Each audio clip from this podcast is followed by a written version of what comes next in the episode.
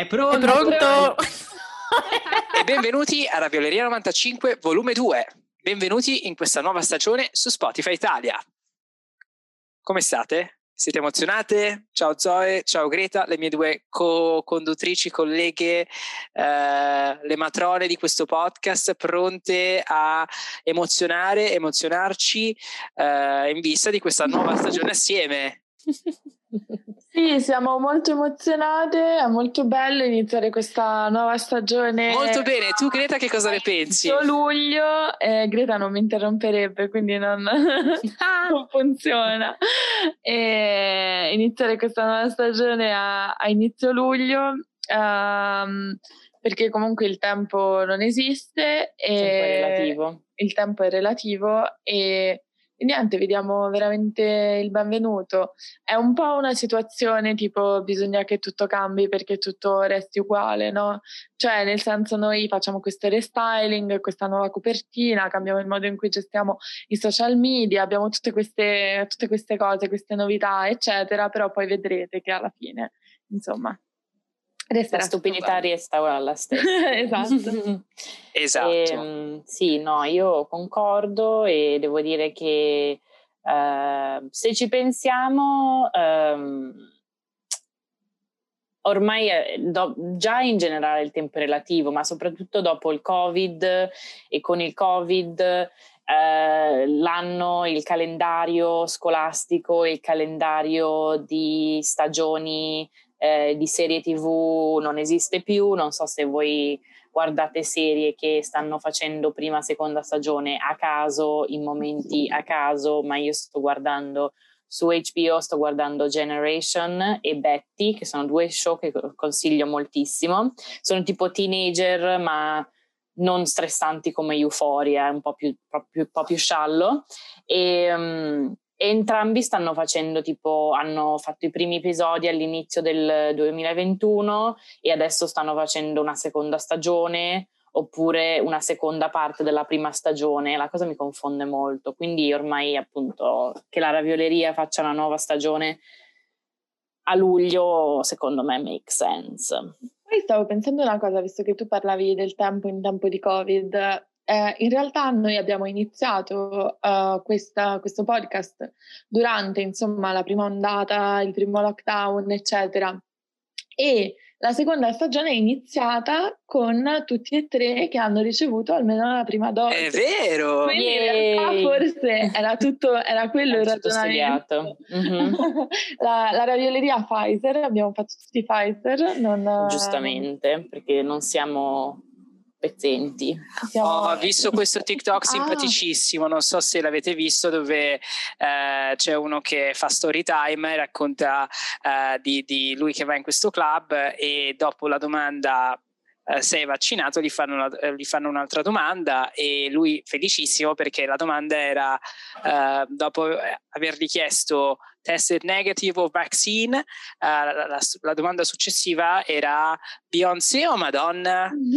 e allora lui tipo, oddio che bello, sì assolutamente Beyoncé e tutti che lo guardano male perché in realtà la domanda che gli avevano fatto era Biontech o Moderna? io l'ho trovato una cosa iconica. Io l'ho visto questo e onestamente credo che sia fake perché io non ho mai sentito nessuno dire Biontech o Biote, quello che è. È un TikTok dall'Olanda, non so. Eh no, ah, perché, okay. perché, in Germania lo chiamano Biontech. Perché ah, ok, ok, allora niente. Questa era un'uscita da americana senza prospettiva globale. Assolutamente. No, no, però un'altra cosa che ho pensato è anche che vi volevo avvertire, perché non so se vi siete accorti che questa è stata una settimana molto brutta per i milanesi classisti, quindi state attenti.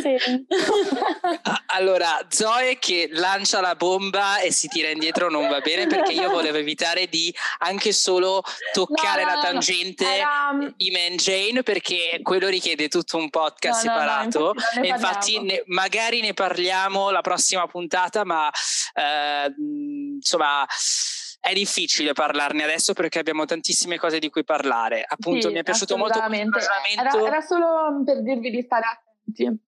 che è uscita da Mediaset però, è che lanci la bomba e poi ti tiri indietro e vuoi un po' il backlash. Io questo non te lo permetto perché siamo un po' da Rai oggi. E eh, innanzitutto, eh, cari ravioli eh, nuovi e vecchi, vi diamo il benvenuto.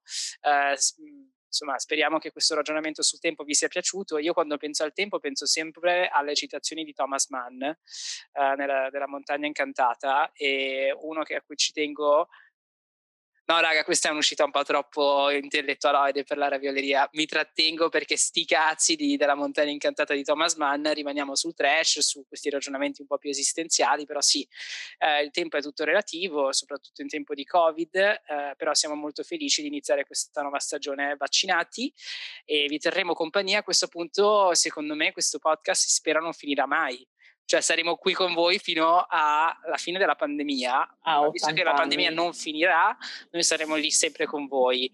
Quindi, eh, insomma, fino alla quinta dose che ci servirà per superare la diciassettesima ondata, noi saremo qui per voi. Lo facciamo per voi questo podcast, non per noi che siamo così egocentrici da ascoltarci dopo che finiamo di registrare. Ma andiamo avanti perché è una puntata ricchissima, come al solito. Eh, io mi ricordo che la primissima puntata della prima stagione eh, portavamo tre argomenti che erano una mostra, mh, quella di Warhol, eh, Adid Zayn Malik e poi una qualche produzione cima- cinematografica. Cara Ferragnan Post. Ecco, esatto, produzione cinematografica. Adoro quanto gli argomenti di questo podcast siano ricorrenti perché una delle cose di cui io volevo parlare era effettivamente riguardo a Gigi e la loro bimba. Ah, ma, ecco, ma appunto Stay tuned perché saranno tanti parliamo, esatto. altri argomenti di questa nuova stagione che trascorreremo assieme, quindi vi aspettano altre 55 puntate e abbiamo ascoltato le vostre opinioni, feedback eh, nell'ultima puntata della prima stagione, quindi eh, avremo più ospiti, più contenuti multimediali, quindi non vediamo l'ora di eh, trascorrere un bello anno assieme. Detto ciò, ehm, questa puntata... Ehm, dobbiamo aprirla con una notizia molto molto brutta eh, perché eh, passo la parola alla corrispondente da New York perché noi siamo un podcast internazionale che è la nostra carissima Greta esperta di musica eh, che ha appena concluso anche il suo master in music management alla New York, New York University. Quindi noi, mica, noi non siamo mica gente da Nicolò Cusano eh va detto. Quindi... Guarda, è una settimana pessima per i milanesi classisti, sei proprio, molto calmo. Molto... No, è vero, è vero. Mi trattengo eh. che poi vengo cancel pure io, uh, ma come uh, uh, tutti saprete è con grande insomma, disperazione e tristezza ma che... Dobbiamo... la parola. E infatti che eh... Greta ci insomma che, che, è successo Greta nel mondo della musica pop culture arte Purtroppo nel mondo della musica non abbiamo una bella notizia questa settimana perché è mancata la grandissima icona che è Raffaella Carrà. E aveva solo 78 anni, che io che sono una che odia gli anziani, devo dire, pensavo fosse, cioè mi sembrava molto giovane, mi ha eh. molto scioccato questa notizia. E, perché era un po' una di quelle persone che tipo non hanno età, non, hanno, non rispettano il tempo lineare dei plebei, no? Cioè era proprio tipo mh, mm, oltre queste cose, no? Le cose banali come l'età e gli anni che passano. E, e niente, devo dire che la cosa mi ha reso davvero molto triste perché effettivamente è proprio la definizione di un'icona e una delle più grandi che abbiamo in Italia a livello di musica e musica pop.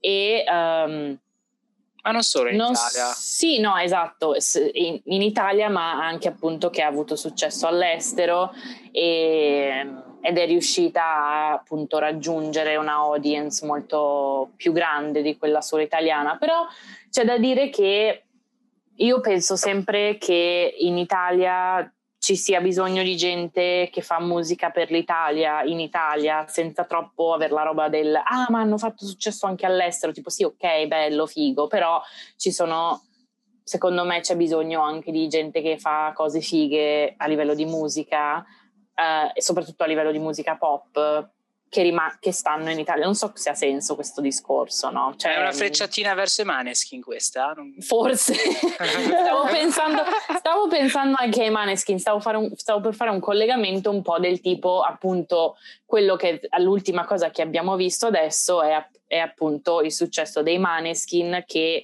uh, Sanremo e Eurovision e poi adesso sono trending uh, su TikTok e la loro versione di uh, Begging è mm, 24/7 nella mia testa e la cosa non mi piace, tipo anche in questo momento ha battuto Olivia Rodrigo a livello mondiale su Spotify.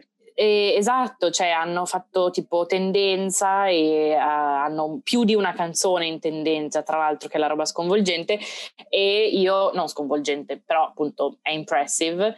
E, um, e io vedo sempre più gente che è proprio fan uh, online, su Twitter, su Instagram, cose del genere, però secondo me non so come dirlo senza essere tipo insultata da, dai fan, però secondo me loro hanno, hanno un, una cosa che, cioè non hanno non hanno un livello iconico in questo momento per me, cioè mm-hmm. semplicemente fanno qualcosa che appunto è orecchiabile, sono tutti gnocchi, si limonano sul palco, sono tra virgolette scandalosi e quindi appunto... O come Lil fanno, Nas, secondo Fanno wow. Sì, però Lil Nas lo fa meglio, cioè lui fa mm-hmm. effettivamente cose che appunto scandalizzano le persone che eh, non hanno lasciato la loro mentalità negli anni 50 ma ce l'hanno nei, nel 2021. No? Però i Maneskin si sono baciati in Polonia. Quello è vero, sì, quello è vero. tu in Polonia, Greta? Io, ok, mi, mi vado a baciare in Polonia, non mi interessa, però a livello di, diciamo, estetica non mi danno quello che dovrebbero dare. Invece Leon Nas sì, cioè lui fa mm. sempre cose che sono tipo wow, no? Non sono mai che penso, ah, ok, va bene. Comunque, tutto questo per dire che appunto um, i Maneskin sono un po' una cosa italiana fatta per gli americani, non so come dire, cioè non hanno quell'essenza italiana. Invece la Carrà aveva esattamente questo, cioè ehm, è proprio, non so come dire, è proprio quello che pensi quando pensi tipo a, a una Shura oppure anche a una, non, Shura non in maniera offensiva, Shura come complimento, no? Secondo e, me è sempre un complimento Shura. Sì, vero. E, e niente, è effettiva, ed è una di quelle appunto eh, cantanti barra pop star che assolutamente ha eh, mosso l'opinione pubblica sì, e mosso eh, la cultura effettivamente. C'è un post che ho visto su Instagram che um, che la cara Laura Monti ha condiviso, che ho condiviso anche io, che raccontava appunto eh, la sua, l'opinione di, della Carrà riguardo tipo a, ai, ai, suoi fan gay, cose del genere, di come tipo lei ha ricevuto un sacco di, um, di lettere, riceveva molte lettere di gente che um, si sentiva... Uh, come si dice, si sentiva, era tipo discriminata, non riusciva ad avere, eh, essere accettata dai, dalla famiglia, queste cose. Che cosa stai facendo? no, non lo so. Mi sta, sta tipo dipingendo su il suo ginocchio. Il ginocchio sì. Pensavo fosse tipo un manichino all'inizio, onestamente. no, è proprio il mio ginocchio. E, ehm, vabbè, niente. Io ho due e, osservazioni da fare. Io non avevo finito comunque. Ok e appunto raccontava di come eh, lei ha, aveva deciso personalmente di includere una coppia gay nel suo video perché diceva è la normalità ed è giusto che si veda. E sembra una frase banale da dire, ma in realtà ai suoi tempi era molto rivoluzionaria come cosa e purtroppo per molti italiani lo è ancora una cosa rivoluzionaria, non solo italiani ma anche europei americani internazionali, quello che è, perché vediamo sempre notizie tristi e brutte di gente che appunto non riesce a farsi i cazzi propri, insomma. E quindi, insomma, secondo me era, era, un sacco da ammirare. Non so, secondo me lei è proprio riuscita a rimanere un'icona per tutta la sua carriera. Cioè, ogni singola persona che io conosco la conosce, anche se sono giovani in Italia adesso e, e niente, quindi insomma... È un po' come triste. ho letto su Twitter, è un po' come il pane e la Nutella. uh, Raffaella Carrà, cioè uh, oh, insomma è uno di quei nomi che tutti conoscono fin da piccoli, eh, tutta la famiglia ne parla, non è una cosa relegata a una sola generazione, esatto. è questa entità mh, che tu non vai neanche a domandare, come hai detto te, cioè, è per questo che ci ha scioccato, perché non te l'aspettavi. Lei è sempre stata anziana, ma quello trascendeva la sua figura, nel senso che uh, noi non, non, avremmo mai pensato che sarebbe arrivato questo giorno, no? Mm-hmm. E sì, una cosa interessante che ho notato è la, mh, la potenza della sua figura nel mondo ispanico. Cioè, lei è veramente un'icona uh, in Spagna, è un'icona incredibile nel Sud America mh, perché ha sempre cantato in entrambe le lingue, ha anche fatto dei programmi televisivi e quant'altro e ha notato come sui social tutto il Twitter spagnolo si sia veramente fermato un attimo e, e, addirittura il primo ministro spagnolo ha twittato una cosa lunghissima su, uh, su di lei, um, proprio come ha fatto anche Mario Draghi e quello è stato un endorsement che non mi aspettavo. Addirittura, cioè, addirittura lei ha avuto un'influenza pure sull'opinione pubblica spagnola, pure sull'opinione pubblica di altri paesi uh, uh, che parlano lo spagnolo. Um, e uh, quello ha dimostrato proprio come sia una di queste figure internazionali, cioè che, che non sono solo, solo in, uh, importanti uh, nello stivale. E l'altra cosa che ho trovato alquanto interessante è come gran parte delle testate giornalistiche abbiano fatto fatica a definirla, cioè un po' per fare il titolone hanno scritto tipo non so, star della televisione italiana. E io ero tipo, ma in realtà lei non è solo televisione italiana. Infatti altri invece che hanno scritto robe tipo icona di stile o tipo icona musicale. Quando in realtà lei è una di quelle poche figure che è tutto, no? Quindi secondo me potevano benissimo eh, definirla eh, nei titoli di giornale, telegiornali, semplicemente come icona. Cioè, Raffaella Carrà è un'icona che trascende il mezzo televisivo o la musica. Cioè, è, è, è tutto, no? E ci sono veramente pochissime altre figure, secondo me, paragonabili a lei, che riescono a mettere d'accordo un po' tutti, no? Um, e infatti faccio quasi fatica a pensare a qualcun altro della sua um, grandezza. Ho letto che è venuta a mancare a Roma Nord, interessante gossip, uh, e... Um, Lei era di Vigna Clara, mi sembra, cioè viveva a Vigna Clara. Cos'è? Eh, parli di Roma Nord e non sai cosa è Vigna Clara. Vigna Clara. Posso fare una battuta cattiva, brutta, cringe dopo questi miei ragionamenti in cui l'ho, l'ho, l'ho voluta celebrare? Vediamo, magari ti taglio. Sì. Non puoi parlare male di Rafa. No, io mi auguro che non sia mh, venuta a mancare per questioni di diabete perché come vi ricordate è stata testimonial di Danacol per anni. Ma che commento è Grisa? Poi Danacol non era tipo per il colesterolo. Eh, esatto. Ah, è vero, per il colesterolo. Io pensavo stassi dicendo tipo pensiamo, speriamo che non sia mancata per Covid, che sarebbe cioè, triste no. effettivamente. No, no, no, Comunque... spero non sia eh, insomma determinato da questioni cardiocircolatorie perché poi la Danone magari poi la la denuncia, non lo so. Sapete come sono fatte le corporazioni, no? Mm. No, uh, com- comunque una cosa che secondo me che a me ha fatto impressione dell'ultimo giorno sui social è che tipo è proprio una cosa che ha dato una botta a tutti, cioè tutti dicevano sono triste, non mi aspettavo neanche che sarei stata così triste, ma sì. cioè, mi ha proprio tipo non lo so, vedevo tutti che dicevano sì, cioè che merda, veramente il mondo è un posto un po' più triste senza Raffa. E... Vero, vero. Io tipo i commenti, scusami, non volevo interrompere. No, no, tranquilla. E per esempio mia mamma ne, ha, ne ho parlato un po' con lei, effettivamente cioè, ha detto che si stava, adesso che faccio un po' un exposé su mia mamma, ma ha detto che tipo si stava emozionando no, all'idea certo. e che si è messa certo. Ad ascoltare le sue cose, a guardare i video e tutto quanto e lei diceva che eh, quando stava crescendo era effettivamente quello che la persona che avrebbe definito la sua icona no? in, in, adolescenza e il sabato sera si connetteva sempre per riuscire a vederla e tutto quanto. Quindi insomma è, mi, ha, mi ha commosso anche pensare appunto al fatto che mia mamma si sia commossa. È storia d'Italia, è seriamente storia d'Italia di esatto. decenni Secondo me l'altra figura simile, dello stesso calibro a livello proprio uh, generazionale, musicale, eccetera, eccetera, in un certo senso è Mina. Cioè, secondo me è l'altra grande figura sì.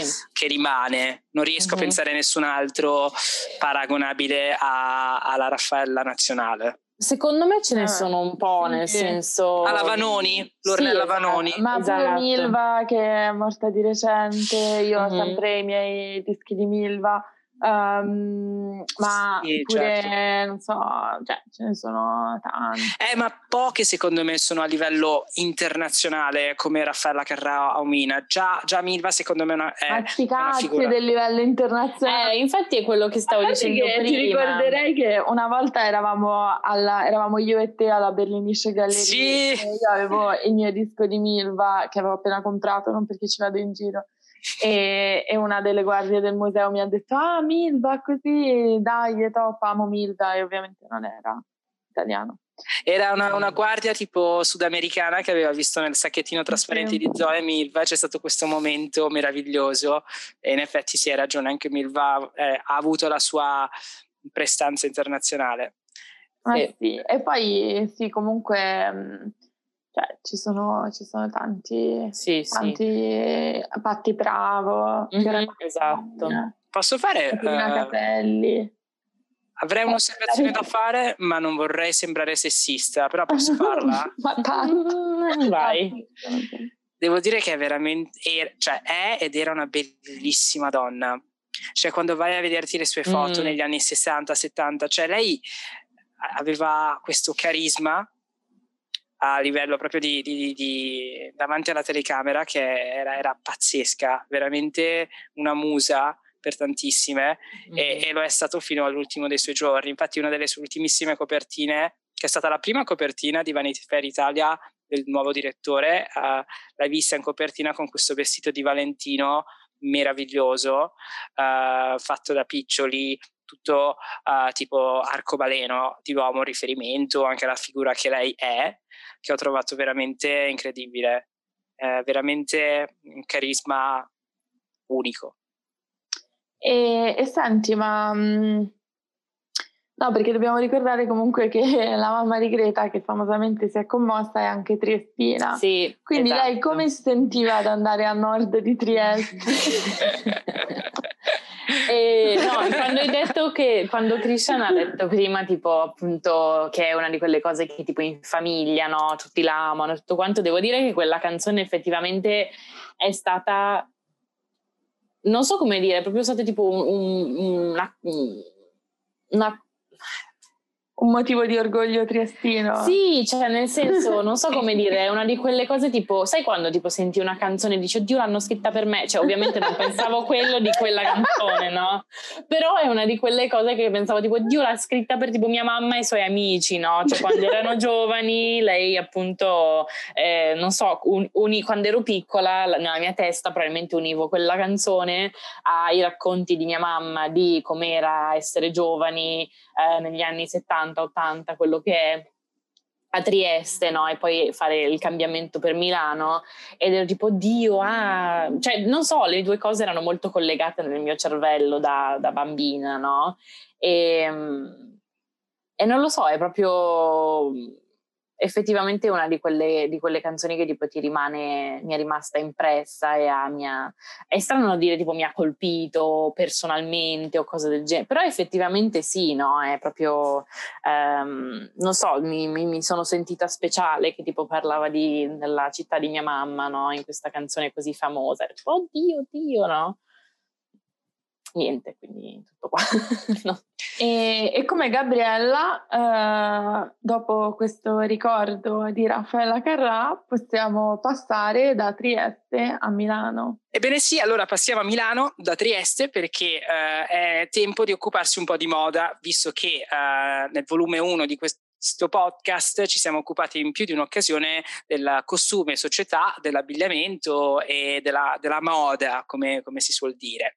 Uh, la moda è tornata mo- di moda, carino questo titolo, eh? questo me la ruberanno quelli di Vanity Fair, nel senso che um, dopo um, alcune stagioni in cui abbiamo visto meno sfilate, uh, con adesso insomma uh, cambiamento delle restrizioni e quant'altro, uh, il, sistema moda si è riattivato. Ecco.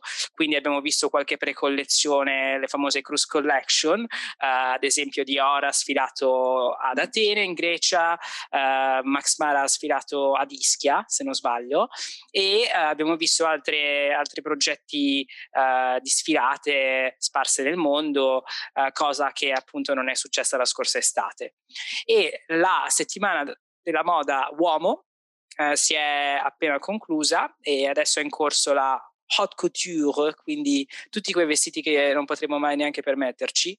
Uh, e um, tutto è iniziato col PT uomo e poi abbiamo avuto la settimana della moda uomo, che poi settimana non è perché sono due giorni, e poi uh, la settimana uh, della moda uomo di Parigi, che però ha visto anche qualche sfilata um, c'è, c'è per, sia per la donna che l'uomo. Ad esempio abbiamo visto sui social la sfilata di Jacques Mousse che ha rivisto le grandi star della passerella tornare, no? tra cui Bella, Kendall e quant'altro, no? che avete visto che eh, sono felicemente tornate a lavorare definire Kendall grande della passerella è proprio... Ma infatti grande non implica che Ma... io la endorsi. Eh? Sì, quello è vero, quello è vero. Però a me sconvolge il fatto che avessero Bella lì, cioè avevi Bella e hai dato due look a Kendall.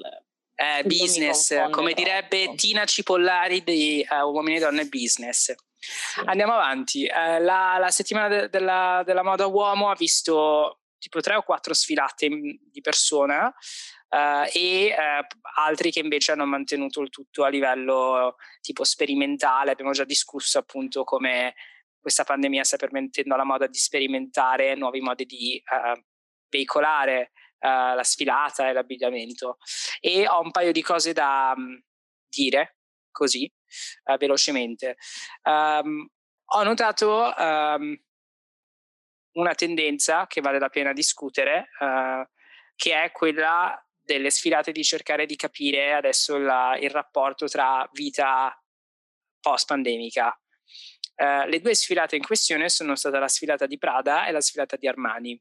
Entrambe hanno cercato di uh, insomma, capire un po' il collegamento tra la vita fuori di casa e la vita in casa e l'hanno fatta in una maniera alquanto interessante.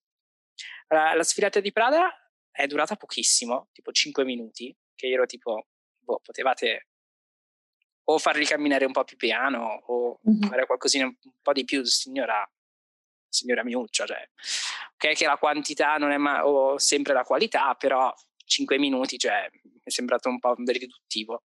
Hanno fatto la sfilata in Sardegna ed è interessante come l- i modelli abbiano camminato dentro questo tunnel rosso per poi finire uh, su questa spiaggia caraibica, non tanto caraibica, sarda appunto, e, um, e Raf Simmons e, e la signora mm, Miuccia hanno spiegato come uh, rappresenti una transizione, no? che questo tunnel dallo spazio urbano si tramuti in mare, che il mare rappresenti comunque purezza e volontà di godersi la vita uh, all'aperto. La cosa interessante è che tutto l'abbigliamento che hanno mostrato lo puoi mettere sia tipo in ufficio che in spiaggia, l'ho trovata alquanto divertente come cosa, uh, perché era tutto impermeabile, eccetera, eccetera, sperimentale.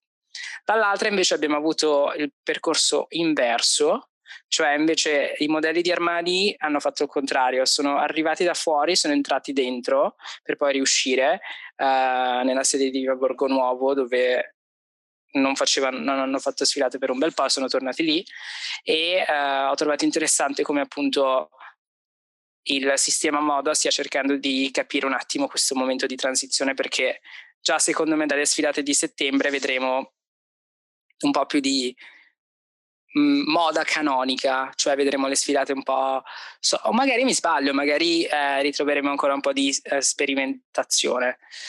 Uh, per il resto ho visto tanto disagio, come al solito Dolce Gabbana e Etro, Etro sembra sia sotto acidi, uh, e poi disagio strano da Burberry in quel della settimana della moda di, di Londra. Quello che è interessante appunto è come io non mi aspettavo che il sistema moda di, di improvviso questo luglio si riattivasse così, perché ad esempio appunto in questo momento è in corso la settimana dell'alta moda di Parigi e stanno sfilando tutti. Uh, giornalisti da tutto il mondo che sapete che appunto non potevano viaggiare ma tutto il comparto dei giornalisti americani eccetera eccetera è tornato um, in Europa quindi è pazzesco come insomma sembra quasi che non ci sia stata una pandemia quasi perché vedi le immagini, vedi le, le loro feste sontuose, cene non cene e non si vedono tante mascherine o cose, non cose. Capisco anche perché appunto in Francia non devi, eccetera, eccetera. Però mi ha fatto un po' impressione come sia successo all'improvviso questo luglio. Cioè io mi aspettavo un po' più un periodo di transizione dove avremmo visto ancora più sperimentazioni e non questa, questo ritorno al viaggiare, no? Il viaggio è una cosa che io non mi aspettavo nel campo lavorativo eh, tornasse così in fretta. Eppure, appunto, l'abbiamo visto e sarà interessante vedere come a settembre vedremo eh, di nuovo tutto il tram tram milanese della moda e non solo milanese. E, Infatti, mm. no, dimmi. No, volevo, volevo chiedere, tipo, secondo te e appunto stavo per chiedere se, se, a Milano, non solo a Milano, però se effettivamente a settembre secondo te tornerà un livello di caos di quello pre-pandemia oppure le cose saranno ancora un po' non proprio via di mezzo, però un po' più tipo limitate, no? E quello che dicevi prima anche è una cosa tipo, cioè, ehm, è palesemente una questione di come tipo tanti americani che lavorano nella moda sono riusciti a avere il vaccino e sono eh. completamente vaccinati e tutto quanto, però non so come dire, è una cosa che a me sembra un po' ingiusta, cioè un po' mi sta male l'idea che gli americani adesso vanno in Europa a lavorare quando tanti europei ancora magari non hanno nemmeno avuto la prima dose, no? E non si sa quando ce l'avranno e la situazione magari è ancora me, no? Quindi un po' mi fa, mi fa un po' mi dà fastidio. Questo eh, va certo, per certo. quelli che vanno per turismo, cioè io sto vedendo un sacco di gente americana adesso in Europa per turismo e un po' mi dà fastidio perché dico potevi rimanere qui, potevi farti la vacanza in Florida se volevi andare al mare, cioè non è che adesso perché non vai in Europa da un anno e mezzo ci devi andare immediatamente quando la situa è ancora un po' così. Detto questo, io sono vaccinata, andrò dall'America, però sono anche italiana, quindi è un po'... No, assolutamente, diverso, il tuo no? caso è diverso. Quello, il tuo ragionamento uh, lo capisco, la cosa è che, che, va contestualizzata che ovviamente queste persone tecniche, cioè non tecnicamente, effettivamente stanno lavorando, no?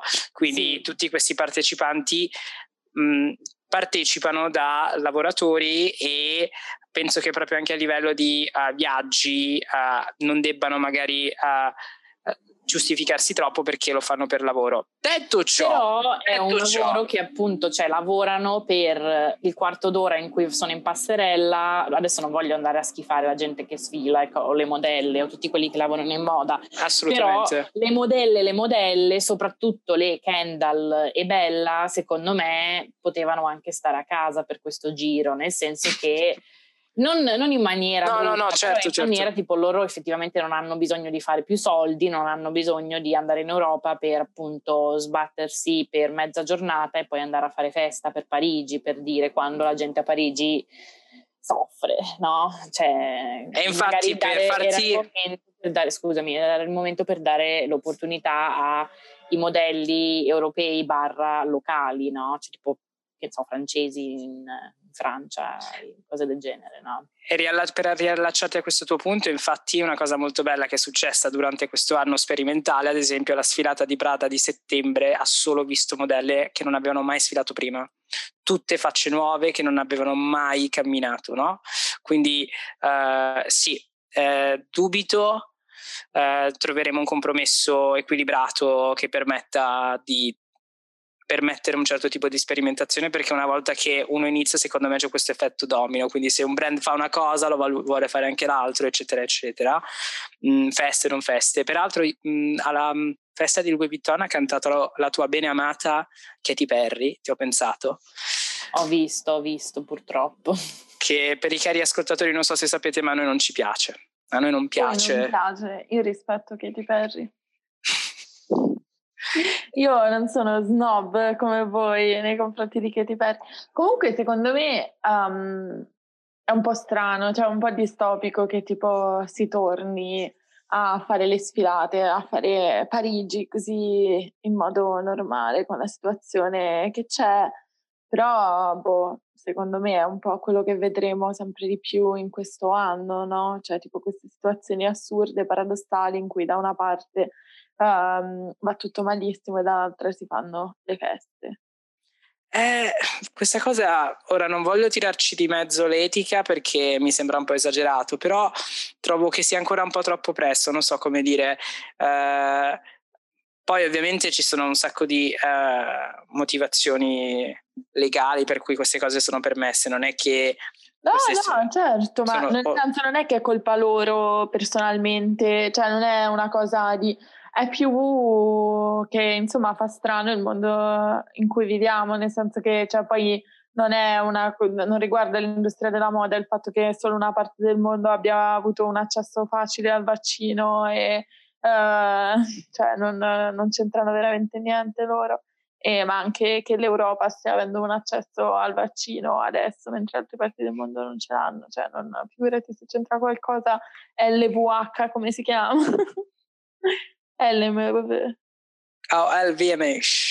LVMH. No, eh, ripeto, sarà interessante quindi Carri Ravioli eh, a settembre quando ci occuperemo di nuovo di moda, vedere se eh, ci sarà un approccio più responsabile o sperimentale, che poi ovviamente senso sperimentale lo puoi anche applicare se le cose vengono fatte di persona, eh, assolutamente. Però eh, secondo me è stato un bel anno in questo senso per eh, l'intrattenimento, la moda, mh, creare nuovi uh, spazi. No? Uh, mi ricordo che nella scorsa stagione ci siamo ad esempio occupati di, di sfilate come quella di Moschino, quella con i burattini, progetti cinematografici di, di uh, chi era Garrone? Um, Dior con Garrone, boh. E poi ci siamo anche occupati del Gucci Fest, Festival, no? Quindi mh, io mi auguro che mh, mondo della moda, dell'arte, non si dimentichino di questa, questa aria fresca che ci siamo goduti quest'anno, cioè spazio per nuovi modi di fare, perché leggevo da qualche parte che mh, entro tre anni a quanto pare torneremo praticamente alla vita pre-pandemica in quanto a modo di approcciare al lavoro, no? E la cosa un po' mi ha mh, destabilizzato perché secondo me sarebbe ideale mantenere questo modo nuovo di approcciarsi alle cose, no? Uh, e, il famoso eh, concetto che io odio perché viene detto troppo spesso, però la, la new, il, il, nuovo normale, no? La nuova normalità secondo me va mantenuta perché può aiutarci a trovare un compromesso rispetto a problemi che il sistema precedente aveva.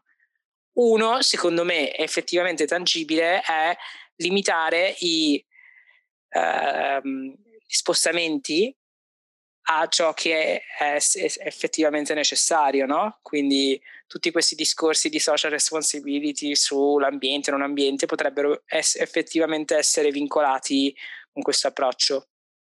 Detto ciò, cari ravioli, ehm, dopo questo mio mm, monologo, interloquio strano sulla moda, eh, noi abbiamo una sorpresa, cari ravioli in ascolto, ravioli nuovi e ravioli vecchi, perché come ben sapete, questo è il podcast della pandemia, il podcast internazionale con collegamento da New York, Brooklyn e collegamento da Berlino Est, Berlino Ovest. No, Est. Est, scusami se ti ho insultato. Normalmente mh, i berlinesi stanno a est fino ai 30 anni e poi a un certo punto si spostano a ovest. È vero, è Quindi vero. tutti a quanti anni ho, Charlottenburg. Quanti anni ho? 25. Quindi? Quindi Charlottenburg aspetta i 40. Sì. Detto ciò, cari ravioli, rullo di tamburi, qua Detto ciò, sì, abbiamo eh, il abbiamo piacere. un, ospite, abbiamo un ospite speciale che ha l'onore, l'onore di essere il primo ospite in web della Ravioleria 95. Che onore E- e i nostri Yay. ascoltatori saranno sconvolti, diranno ma com'è possibile? E noi vi diremo, beh, ovviamente non so se sapete che cosa sta succedendo nel mondo, ma ci sono gli europei e era chiaro che avevamo bisogno di chiamare un web nel nostro podcast per spiegarci tutta una serie di cose. Quindi ho deciso di cedere il mio posto, eh, il mio- la mia sezione di podcast ad una persona che in realtà è il mio gemello, perché siamo nati lo stesso giorno dello stesso anno Gemelli diversi. e quindi siamo praticamente la stessa Vabbè. persona. Quindi in realtà non c'è nessun ospite, sono io, però sto parlando. Vabbè, scusatemi, sono un Sei po'... tu un beb.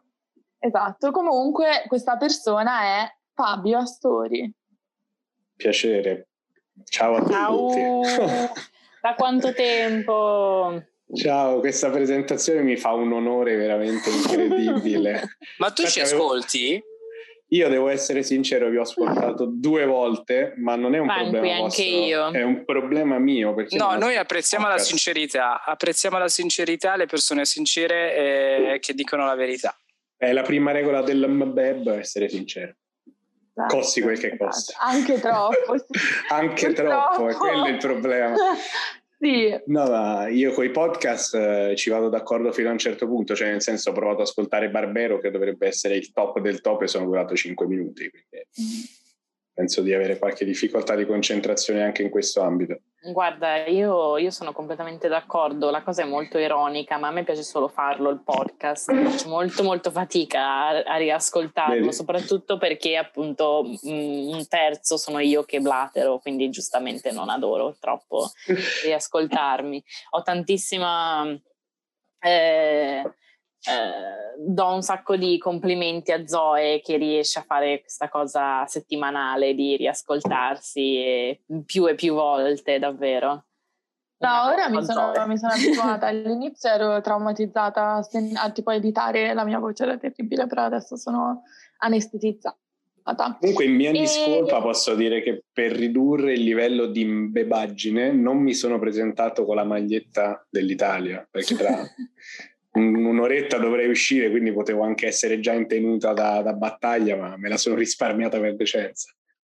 Già vestito di conseguenza. Sì, appunto, dobbiamo, dobbiamo comunque dire che stiamo registrando questo episodio martedì eh, 6 luglio alle ore 19 e uscirà il ehm, 9 lu- no, 8 luglio, giovedì all'8. Eh, quindi, insomma, mh, ovviamente non sappiamo quali sono i- qual è il risultato della Eh semifinale Italia-Spagna. Però io ho preparato una serie di domande che sono, eh, diciamo, generiche, eh, che non ti, non ti costringeranno a dare un pronostico della partita per cui poi verrà insultato Ok. perché facile, voi che ci Guarda, state sono ascoltando molto voi poco sapete la fine scaramantico. Ah, io sì, però io lo sono. Ok. E, mm, e ti, volevo, ti volevo chiedere, appunto, visto che stiamo facendo una cosa generica, ehm, Mhm. ci sono, correggimi se sbaglio, quattro squadre rimaste in gara, ci sono due fi- Esatto, che si al momento sì. fare. E ti volevo chiedere, mi puoi dire un punto di forza e un punto di debolezza di ciascuna di queste quattro squadre? Ok, adesso mi calo tipo nel ruolo dell'allenatore, ma sono tutte molto forti, devo dire, ognuna ha la sua individualità. No, allora diciamo che eh, siccome penso che sia il luogo giusto per parlare schietti, eh, la sculata del gruppo è indubbiamente l'Inghilterra, perché l'Inghilterra ha avuto Oh. praticamente, esatto, quello è il rumore che li accompagna dal primo giorno, perché vabbè, praticamente loro da dopo i gironi hanno avuto più che la strada in discesa. Hanno battuto la Germania, come probabilmente sai meglio di, altro, meglio di altri tu, Zoe, essendo mm. in terra, diciamo, battuta dagli inglesi, però dopo, eh, cioè dopo la Germania eh, gli si è prospettato lo scenario ideale perché nella peggiore delle ipotesi, e si fa per dire peggiore, avrebbe incontrato Ucraina e Danimarca in quarti e semifinale. Quindi punti di forza dell'Inghilterra al momento mi verrebbe da dire il calendario, cioè nel senso sono stati estremamente favoriti dal percorso che hanno avuto e eh, indubbiamente sono forti, eh, perché comunque è una squadra forte che tutti davano fra le favorite anche all'inizio, cioè all'inizio le big three erano Belgio, Inghilterra, Francia, che eh, due sono uscite, una è rimasta, quindi al momento l'unica diciamo big da pronostico è l'Inghilterra molto ricca di soluzioni, piena di giocatori, quindi insomma adesso non sto entrando in troppo in tecnicismi, però diciamo l'Inghilterra fra le quattro rimaste sulla carta è quella che dici se fa quello che deve lo può vincere, anche perché gli inglesi sono abbastanza fissati con It's Coming Home, quindi loro sono la patria del calcio, il calcio torna a casa, tutte le loro cazzate, però alla fine non vincono dagli anni 60 un trofeo. Infatti quindi... io volevo dire che questa cosa qui sui social, posso dirlo mm. perché sono parzialmente inglese, mi sta dando un fastidio immenso, cioè sì, questo slogan del, esatto, del It's Coming Home, io sono tipo Mm, no, cioè tra nel senso non, non è sì, che adesso sì, perché hanno contribuito una singola cosa al, al, mondo se la devono tirare così tanto, no? Beh, gli inglesi so, sono molto i paladini sì, si sono auto, diciamo, celebrati come tali perché loro sono gli inventori del football che poi gli americani hanno sorpiato in soccer, quindi c'è tutta questa diatriba anche oltreoceano. Però vabbè, diciamo che per quanto riguarda i punti di forza, Inghilterra ti direi attacco molto forte, sorprendentemente difesa solida che non ha ancora preso gol, non si spiega come perché tendenzialmente non era una gran difesa però quando giochi contro l'Ucraina succede anche che magari non prendi gol. Poi per quanto riguarda la Danimarca, che è l'avversaria che affronterà l'Inghilterra in semifinale, penso che ormai sia più famosa per il fatto che gli sta per morire in campo un giocatore che perché sia particolarmente forte, perché alla seconda partita dell'Europeo Eriksen dell'Inter è collassato, ora fortunatamente sta bene, non si sa se potrà tornare a giocare, gli auguro di sì, ma diciamo la Danimarca non è che abbia una grande tradizione europea, anche se va detto che nel 98 mi sembra, non so se c'era un europeo, comunque fine anni 90 un europeo l'ha vinto.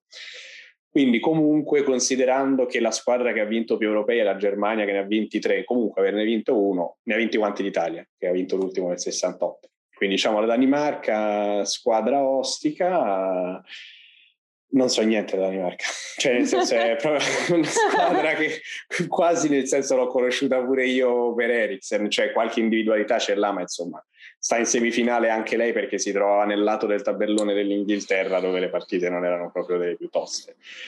Io Spagna, ho mio padre che eh. Eh, vive, in, vive, in, Danimarca da qualche anno e quando tipo ho mm-hmm. sentito, io ovviamente non so assolutamente niente, sono numero uno ignoranza sul calcio e lo sport in generale, quindi Giusto. tutto quello che dici per me sono informazioni nuove.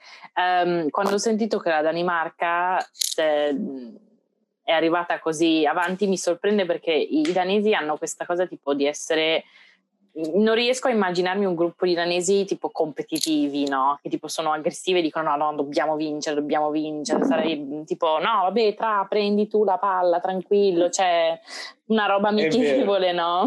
È vero, però è sì, anche vero sì. che lo scandinavo ce l'ha un po' lo spirito barbaro, cioè nel senso Finlandia, vero, Danimarca, Norvegia, sono tre squadre che non le vedi quasi mai arrivare in fondo perché appunto non hanno quella cosa di dobbiamo vincere, dobbiamo arrivare prima degli altri però vengono a cazzim, quella che a Napoli chiama cazzim, cioè nel senso scendono in campo, randellano, prendono gamba, palla, poco importa, quindi alla fine in un modo o nell'altro portano a casa il risultato. E, però è vero, cioè non, non, si sono mai diciamo, autoimposti di, di dover vincere questa competitività, mm. effettivamente non è, non è spiccatissima, anche perché il calcio danese non è che abbia molto da offrire, anche a livello di club, campionati eh, hanno poco a cui attingere, quindi non gli conviene essere fin troppo. Anche perché è una grande famiglia, è un paese talmente piccolo in cui bene o male si esatto. conoscono tutti. Io avrei una domanda, Zoe, se permetti. Certo, la, la non fine... ha finito i punti di forza e di debolezza. Ah, Vabbè, ci arriviamo, non c'è problema, no, no, perché no, mi sono dilungato. Prego. Faccio veloce, tanto le ultime due sono le più note, Spagna e Italia. Allora, la Spagna ambigua, cioè se gli dovessi dare un aggettivo, ambigua, squadra ambigua 2021 perché ha fatto veramente pena per le partite del girone dove non dico che si è qualificata solo perché ne aveva di più scarse, ma quasi. E però ha fatto due volte cinque gol e l'ultima volta si è diciamo qualificata ai rigori, però giocando una bella partita, insomma è una squadra che ti può arrivare ai rigori con la Svizzera o può vincere 5-1 non si sa bene quale delle due oggi scenderà in campo, speriamo quella che è andata a rigori con la Svizzera, però non è più la Spagna che ci ha fatto 4-0 nel 2012, quello poco va sicuro. Cioè, I punti di forza della Spagna erano sempre stati un grande gioco e delle grandi individualità tipo Iniesta, Xavi, Pujol, Fernando Torres, questi giocatori che non ha più e che scimmiotta un po' adesso. Quindi diciamo cerca di imitare un gioco che non si può permettere. Italia eh, diciamo, nessuno forse si aspettava che arrivasse in semifinale, onestamente, perché nel 2018 siamo usciti dalle qualificazioni dei mondiali, non ci siamo neanche arrivati alla competizione alla quale aspiravamo. Quindi sicuramente eh, grande sorpresa, siamo tutti un po' nel mood, vabbè, quello che dovevamo fare l'abbiamo fatto, grande, grande risultato già così, ma perché siamo un po' paraculi, cioè in realtà pensiamo tutti di poter e voler vincere questo europeo, perché paradossalmente alla fine siamo stati la squadra più convincente. Cioè, detto proprio, ora non so come andrà stasera, mi sentiranno l'otto e mi diranno cose di tutti i colori, però eh, è oggettivo, cioè nel senso è una delle squadre che ha dato l'impressione di essere più solida, con più carattere, più voglie, si dice la forza del gruppo, quindi per l'Italia senza ombra di dubbio il collettivo è quello che sta facendo la differenza. Nei, nei Io ho un'osservazione da fare sulla Spagna. Non trovi che uh, appunto il fatto che adesso la Spagna non abbia più questi grandi nomi ricordi quasi l'Italia del, dei mondiali del Sudafrica? Cioè uh, sì. l'Italia dopo aver vinto i mondiali nel 2006 con nomi importantissimi ha dovuto poi insomma rinunciare ad altri nomi perché, a certi di questi nomi perché sono, hanno lasciato la nazionale. Sembra un po' quello che sia, eh, sta passando la Spagna, manca quel cambiamento generazionale di grandi giocatori eh, nella nazionale. Sì, è vero, è anche vero che eh, è passato ormai praticamente un decennio, cioè nel senso nel 2010 la Spagna ha vinto quel mondiale che tu stavi citando ed è stato forse l'apice, tra 2010 e 2012 era una squadra ingiocabile, cioè erano al di là delle individualità, avevano un modo di stare in campo unico e questo cambio generazionale non c'è effettivamente stato, ma sembra essere all'alba adesso, cioè sembra esserci stato un vuoto, diciamo, tra il 2015 e il 2020, questi cinque anni di, di pausa, anche perché la Spagna non solo in ambito calcistico internazionale e nazionale, ma anche a livello di tennis con Nadal, anche a livello di squadre di club con Reale e Barcellona, per, da, praticamente 15 anni domina ovunque. Quindi è, è, come se ci fosse stata una specie di manna dal cielo per gli spagnoli in questi vent'anni, perché se poi si va un po' più indietro nella storia, la Spagna non è mai stata una grande nazione vincente. Cioè nel 2010 poi, ha vinto il suo primo mondiale, per dire. Questo distacco appunto dei vent'anni lo ritroviamo anche tra i due mondiali italiani, quello dell'82 e quello del 2006. Sì. Cioè è interessante sì, notare sì. come quando si tratta di squadre calcistiche nazionali, mh, mm, sembra quasi una questione di tempo a volte, no? La possibilità di... Per le grandi è così. Per le grandi spesso è così, cioè nel senso si parla un po' di cicli, no? Anche ad esempio in Italia la Juventus che ha fatto dieci anni di fila, il Bayern che in Germania sta facendo quasi dieci anni di fila. E il calcio diciamo, funziona un po' così, perché come dicevi tu nel cambio generazionale non è sempre facile inserirsi, cioè nel senso quando c'è una grande squadra vincente che magari ha 25-26 anni di età media, è tutto molto facile, viene quasi da sé la vittoria per le grandi individualità, personalità, carattere. Poi questo cambio generazionale è difficile che avvenga sempre con le tempistiche giuste, perché il calciatore, come può essere anche il tennista, quando ha 37-38 anni e sarebbe ora che si ritirasse, non sempre lo capisce, non sempre ha la prontezza di capire devo smettere, quindi trascina un po', non dico tutto il movimento, però quasi perché se sei un faro, diciamo, e non hai la prontezza di capire che sei un po' al tramonto, rischi di precludere lo spazio a altri ragazzi, altri giovani che potrebbero emergere. Quindi secondo me questo ricambio generazionale c'è se la vecchia guardia lo consente in un certo senso, cioè un po' di questo ricambio generazionale dipende dalla vecchia guardia, perché bisogna sapere quando mettersi da parte. Ad esempio Totti eh, gliel'hanno dovuto far fare, cioè nel senso sono dovuti andare da lui e dirgli guarda basta, non si può più andare avanti. Non sì, che poi ci non siano... è un, un, podcast in cui si parla male di Totti, mi dispiace. No, no, non parlo male di Totti. Io no, per dire io non sapevo nemmeno se fosse ritirato. Eh, invece sì. diciamo comunque... che se fossi stata a Roma l'avresti saputo no, okay, no, no, comunque Posso... non dico che stai parlando male di La cosa però non mi sorprende per niente, cioè mi sembra una cosa perfettamente in linea con eh, l'essenza del calcio, che la gente tipo si rifiuta di, di diciamo ritirarsi quando è il suo momento, no? Eh, non mi aspetterei niente di meno, direi. Sì. Dipende anche da situazione a situazione. Eh. Ho un'altra osservazione da fare. Secondo me il vero vincitore di questo europeo, quando si tratta d'Italia, e qui secondo me mi dai ragione perché è un dato di fatto, okay. è Mancini. Sì.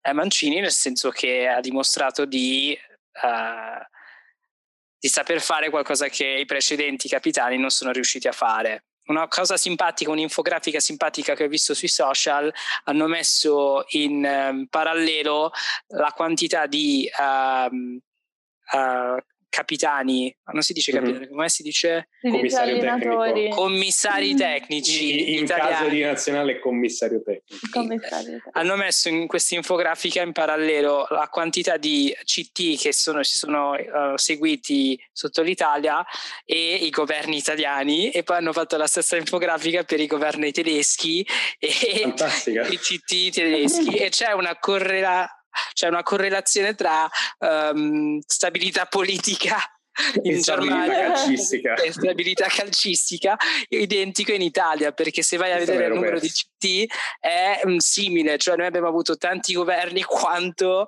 uh, CT negli ultimi dieci anni. Ora ti faccio la battuta da un beb proprio eh, entry level si vede che in Italia si tratta la politica come il calcio e non il calcio come la, e il calcio come la politica questa qui 92 minuti di applauso, qui l'applauso. Ah, che aveva proprio la classica. E, io, no. io, invece ti volevo... Ah no, scusa, volevi... No, io avrei un'altra domanda, Zoe, perché come avrai notato io sto facendo osservazioni intelligenti, ecco. avrei un'altra osservazione domanda da fare a, al caro Story. le nostre osservazioni non sono intelligenti. Questo non l'ho detto. O forse che siamo in grado di farci da parte e far parlare l'esperto. Scusa, Cris. Sta diventando per caso una conversazione tra maschi sul calcio? Beh, io fino sembra... adesso ho detto cose intelligenti, quindi come Senza avrete visto la Violi, eh, io posso occuparmi di moda, costume e società, ma anche in maniera rinascimentale dire qualcosa di intelligente sul calcio. Detto ciò, ho una domanda. La finale è domenica, ma mh, le due squadre che non arriveranno in finale mh, faranno una partita per decretare il terzo Uh, no, fi- certo. finita. Game over. No, no, game over, quello no. si fa alla, si fa in Coppa America e si è fatto, mi sembra, il mondiale, ma eh, agli certo. europei non c'è la consuetudine di fare terzo o quarto posto. L'europeo... Vabbè, meglio perché è umiliante. Sì, cioè, è un po' come quando te la giochi per il cucchiaio di legno, cioè nel senso sei uscito, non, andarti a giocare dopo tre giorni che hai perso la l'accesso alla finale, andarti a giocare un terzo quarto posto, ci vai dicendo no, che ci venga a fare. Cioè, sì, non, competere non per il terzo posto che fai alla fine esulti perché sei arrivato terzo, sì, però insomma. Eh, eh, secondo me sono partite un po' surreali quelle per il terzo o quarto posto. È un po' come fare la, un'interrogazione per i migliori bocciati dell'esame. Io avrei una domanda sì, su sì. Uh, da farci su questo europeo uh, che do- dovrebbe essere il 50, è un anniversario importante o sbaglio? È il 50 Se non sbaglio è, è, il 60 ma non te lo so dire con okay. certezza. E, perché uh, sono iniziati nel 61 quindi si dovrebbero essere no 50 okay. e no 60 60-50 non me lo ricordo perché non 60, so se sono... siamo... cioè se sono iniziati nel 61 sono 60 dovrebbero essere iniziati nel 61 ok abbiamo notato come uh, questo europeo non, sia, mh, non si stia um, giocando tutto giocando, da una parte. Esatto, solo in un paese, ma in tante diverse location. Che cosa ne pensi sì. del fatto che la finale sia Wembley? Eh, trovi che sia la location giusta? Trovi che in base a cosa, insomma, pensi ma allora diciamo che secondo me eh, l'idea era figa, cioè nel senso pensare di fare l'europeo itinerante è stato bello e sarebbe stato bello se fosse stato fatto in maniera equa, perché eh, se tu vai a vedere le partite di certe squadre tipo l'Italia, no? Parzialmente avvantaggiata rispetto a Svizzera e Galles, ad esempio, nel proprio girone, perché Svizzera e Galles se ne sono dovuti andare a Baku, fare trasferte di sette ore, fare avanti e indietro, organizzarsi con le bolle Covid, che in questo periodo è particolarmente complesso viaggiare. Quindi, eh, diciamo, sicuramente ci sono squadre avvantaggiate. L'Italia, una per i gironi, ma in realtà tutte le big, cioè anche la Germania ha giocato in Germania, l'Inghilterra in Inghilterra appunto l'Inghilterra è quella che di fatto l'ha giocato in casa, perché di sette partite disputate sei le ha fatte a Wembley. Ma queste Quindi, cose in base a cosa vengono de- decise? Ma ci sono solitamente dei calendari che vengono stilati per questioni di opportunità, diciamo. Non so quale sia il criterio esatto, perché poi sono regolamenti interni. Un appalto, quindi sicuramente un gioco di no, per, sicuramente è un gioco di diritti TV, perché nel senso se tu fai una partita a Baku eh, e la fai con tre ore di fuso, non la puoi mandare ad esempio in Inghilterra dove già stanno un'ora indietro e quindi rischi di fargli vedere una partita alle 4 del pomeriggio quando la gente lavora. Quindi devono cercare solitamente, soprattutto questa cosa succede per i mondiali, però i diritti TV solitamente sono eh, il perno intorno al quale ruota tutto il mondo del calcio, dagli orari al numero di partite. Quindi sì, i, l'europeo itinerante poteva essere una figata, però più diciamo nelle idee che nei fatti, perché poi nei fatti ha comportato innanzitutto dei costi enormi per le trasferte, perché anziché stare tutti in un posto si girava come delle trottole, ma poi ha portato degli squilibri, perché squadre come l'Inghilterra hanno giocato sei partite in casa e giocare in casa è un'altra cosa. Abbiamo visto anche a Roma è col pubblico, è fuori dallo stadio. Io comunque so dove queste cose vengono decise, eh, perché secondo me tutto torna ed è sempre il gruppo Bilderberg. E, e qui mi fermo. Probabile. E io appunto avevo una domanda su questi famosi grandi interessi economici dietro e volevo sapere, um, ma alla squadra che vince, che gliene viene? Cioè... Prevalentemente gloria. gloria, cioè nel senso, nell'ambito dei club è tutta un'altra storia. Cioè, ti mm-hmm. faccio un esempio: la Juventus ha giocato la Champions League eh, del 2019-2020 uscendo agli ottavi e ha incassato 80 milioni di euro. Se fosse arrivata in finale sarebbe probabilmente arrivata oltre i 100. Quindi in media ogni partita fai fra i 5 e i 6 milioni più il botteghino, più il merchandising e tutte queste cose qua. Nel calcio internazionale funziona in modo radicalmente diverso perché sono competizioni che hanno eh, diciamo degli sponsor a pacchetto, cioè essendo ogni 4 anni eh, l'europeo e ogni 4 anni il mondiale, non c'è nessuno che sponsorizza continuativamente, diciamo eh, fanno mh, dei pacchetti di sponsorizzazioni dove tu paghi per apparire, ma poi alla squadra, eh, diciamo, torna poco perché non, non relazioni il tuo brand a una squadra, relazioni all'evento. E quindi poi sono le singole federazioni che eventualmente prendono i soldi e li possono distribuire in premi. Adesso mi sembra che per i calciatori che hanno partecipato all'Europeo italiani eh, dovrebbero andare intorno ai 150 mila euro che per le cifre del calcio non è niente, cioè nel senso certo, siamo abituati a sentire milioni di milioni. Esatto. È interessante come queste cose... Donnarumma tipo... si, si, li, li, lancia dall'oceano. Esattamente, da Parigi. Um, è molto simile a come funzionano grandi eventi anche di musica, per esempio, il che mi fa fare il collegamento del come mai molto spesso uh, sia il calcio che la musica vengono eh, raggruppati sotto la, lo, il termine di tipo entertainment, no? di intrattenimento, mm-hmm. perché alla fine il business è più o meno è abbastanza simile, nel senso che tipo ci sono eventi grandissimi eh, per cui gli artisti fanno performance e non vengono effettivamente pagati, anzi devono andare loro a pagare, e sì, però. È, è, una cosa così grande, gli dà così tanto, tra virgolette, exposure e hype in termini di Instagram che, che vale la pena, no?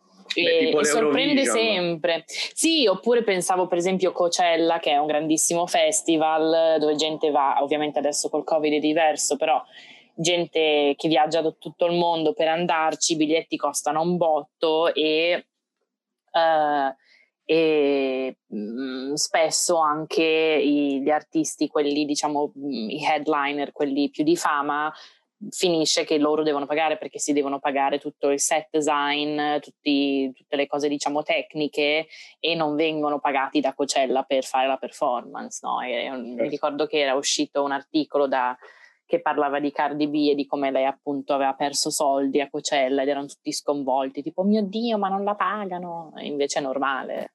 Eh sì sì, nel calcio più o meno ci, ci, sono le similitudini, adesso non è che non vengono proprio pagati perché figurati se un calciatore si muove solo per passione, però diciamo che tendenzialmente è anche il motivo per cui all'estero sono ad esempio tutti innamorati di come cantiamo l'inno, cioè nel senso se tu ti fai un giro su, pla- su pagine tipo Bleacher Football, eh, ci sono post su post di foto di Bonucci che urla alla fine dell'inno, di Florenzi con la mano sul cuore e tutti sotto che commentano super appassionati del tipo oh my god non riesco a credere che siano così tanto appassionati. Quando cantano l'inno sono fantastici dovrebbero cantare tutti l'inno come gli italiani. Questo per dire che forse proprio gli italiani sono gli unici che veramente potrebbero giocare un mondiale o un europeo solo per passione cioè siamo malati, nel senso per noi vincere il mondiale barra europeo ha un valore tale che se poi non ti danno i soldi alla fine ti ubriachi lo stesso a circo massimo con uh, un milione di persone. Quindi... E ognuna di quelle persone ti dà un euro e hai fatto già il tuo milione. Esatto, se ti fai una bella Fai bolletta. un crowdfunding per, figurati, andrebbe benissimo un, un crowdfunding per pagare i giocatori della nazionale, secondo me. Cioè, Potrebbe essere simpatico. Eh, infatti, infatti. Per fare mondiali europei pagati dalla gente, il popolo. E per concludere, io avrei una domanda finale um, che è un po' una missione per me e penso che il nostro, lo standard dell'ascoltatore medio di Ravioleria 95 apprezzerà il fatto che io ti faccia questa domanda. Uh, okay. Io ho il sospetto che si tratti di un concetto che non esiste, di una supercazzola, di un, di uno strumento del patriarcato per continuare ad opprimerci, ma ci puoi, no. ci puoi, spiegare che cos'è il fuorigioco? Io non ho fatto. Allora, allora io ho passato... Io, io ho lascio passato... un podcast. Io mi rifiuto. Cioè... Ma allora ti devo dire la verità che questa domanda me l'ha fatta eh, Babi, la mia ragazza, durante un viaggio e abbiamo passato circa due ore del viaggio a parlare solo di questo, quindi cercherò di essere il più conciso possibile. No, ma io devo possibile. dire, cioè, mi è successo di essere in una relazione anche molto lunga con un uomo che ha cercato a lungo di spiegarmi cosa fosse di fuori gioco, ma purtroppo non è mai... Ma perché in realtà è terribilmente semplice. Cioè, forse è proprio questa sua semplicità che manda in confusione, perché poi è una cosa che si sbaglia molto spesso e quindi quello che scatta in testa è come è possibile che una cosa così semplice la sbagliano così tanto? Perché è tutta una questione di tempistiche. Il fuorigioco, proprio la regola, è quando eh, Muco faccio farti, eh, diciamo, quando... ah, lo vedi, non esiste, no, sto, sto cercando di... la supercazzola. No, no, non è una supercazzola. Allora, quando il giocatore della squadra che sta attaccando è oltre l'ultimo difensore della squadra che sta difendendo. Prendiamo dei giocatori, prendiamo, facciamolo con dei giocatori. Morata è l'attaccante della Spagna, Chiellini è il difensore dell'Italia. Okay. Un giocatore della Spagna passa la palla a Morata. Nel momento in cui, e questo è il momento fondamentale perché sta tutto qua dentro, nel momento in cui chi fa il passaggio impatta il pallone, cioè proprio col, col piede tocca la palla, quello è il fotogramma dal quale si deve guardare la posizione dell'attaccante per stabilire se è oltre all'ultimo difensore. Quindi, se prendiamo, vediamo cosa posso fare, delle tessere di un puzzle. Allora, questo è il difensore, questo è l'attaccante, ok? Devo mettere in prospettiva perché sennò non si capisce. Sono questi qui. Io amo che questo podcast si aspetti che gli ascoltatori vedano. lo guardi, no? Giustamente non lo guardano, è vero, quindi lo spiegherò. Allora, immaginatevi che ci sia un muro virtuale, ok? Che è la linea del fuorigioco, che se tu la sorpassi ti, l'arbitro fischia e tu sei fregato, non, si interrompe il gioco e batte la squadra avversaria. Allora, questo muro virtuale tu non lo devi penetrare in nessun modo con nessuna parte del tuo corpo, tranne che le mani, perché le mani non servono a segnare, quindi neanche le braccia, insomma. Diciamo, tutta la parte del tuo corpo che va dalle gambe alle spalle alla testa, escluse le braccia. Se anche un millimetro del tuo corpo è oltre l'ultimo difensore, quando un tuo giocatore ti sta facendo un passaggio, sei in fuorigioco. Ok. È molto, cioè tu sei oltre e qual è il concetto che c'è dietro? Okay. Evitare che uno prenda un vantaggio, perché se io inizio a correre 20 secondi prima, io mi ritrovo vis-à-vis col portiere e è ovvio che segno perché non c'è nessuno a difendere davanti a me. Quindi certo. io devo cominciare a correre sì prima che mi arrivi il passaggio, ma non troppo prima, ci vuole un certo timing nei movimenti. E il motivo per cui si sbaglia tanto, soprattutto senza il VAR, era spesso molto difficile da capire, è che il guardaline deve avere un occhio con il quale guarda il movimento dell'attaccante un occhio col quale guarda in che momento la palla si è staccata dal piede di chi fa il passaggio. Mm-hmm. Quindi è una cosa di, tempi, di, un secondo, di una frazione di secondo che adesso col VAR è stata molto estremizzata, infatti soprattutto in Premier League si sono viste delle azioni fermate perché uno stava girato leggermente di spalle la proiezione della spalla di un millimetro era oltre il difensore è diventata un po' fisica quantistica, a me non piace molto, devo dire la verità. Sarei per la regola, e questo forse può farvi capire ancora meglio cos'è il fuorigioco, del c'è luce tra difensore e attaccante. Cioè, se tra i due non c'è luce è perché, cioè se tu non vedi quello che c'è che separa le due cose, cioè tu apri una porta, vedi uno spiraglio, la tieni chiusa, non vedi dall'altra parte, ok? Se quella famosa luce, quella sottile linea che li divide è anche di un solo millimetro, possiamo dire che l'attaccante si è preso, diciamo, un vantaggio notevole perché è partito parecchio prima se è tutto oltre. Quindi la mia idea per risolvere il grande problema del millimetro più, millimetro meno sarebbe quel millimetro metterlo in uno spazio di luce che identifica se il corpo è tutto oltre oppure no. Cioè non se c'è un millimetro di corpo oltre, ma se è tutto dopo il difensore oppure no.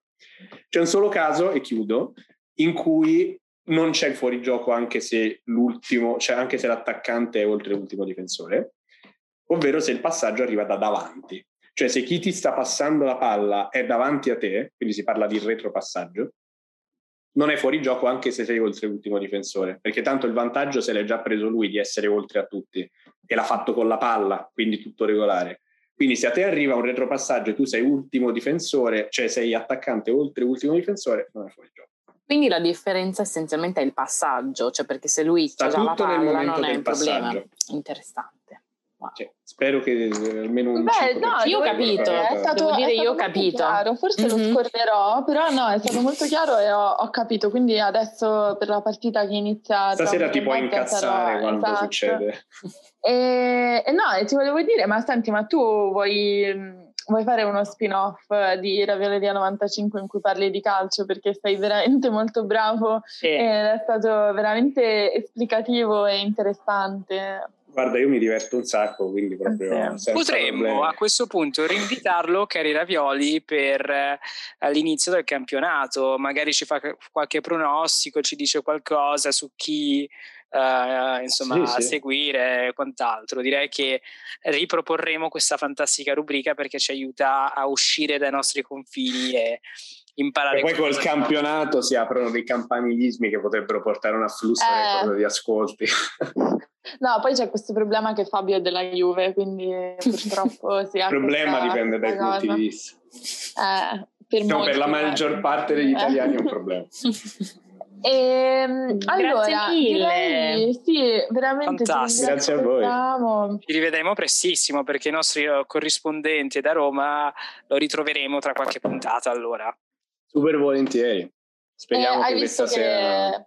Non, ave- non, ti abbiamo fatto fare figure di merda perché con le domande siamo stati bravi, abbiamo mantenuto esatto. tutto, non tipo, oh senti, ma come va la partita stasera? Che sennò... Quello sì. la, prossima pronta- la prossima puntata ti faremo quelle Io non mi sarei posto il problema, però sono grato di questa attenzione. No, e, e, niente, allora ringraziamo ancora una volta il caro Fabio Grazie a voi. a trovare su Zoom. A e, questo punto a presto. Sì, a, a presto. presto. E noi ad ogni puntata diciamo uh, buona pandemia, quindi mm-hmm. dopo Greta, se puoi dire buona pandemia con noi. Va bene, non c'è problema. Io vi auguro una buona pandemia. Buona pandemia. Buona pandemia. Lavatevi le mani.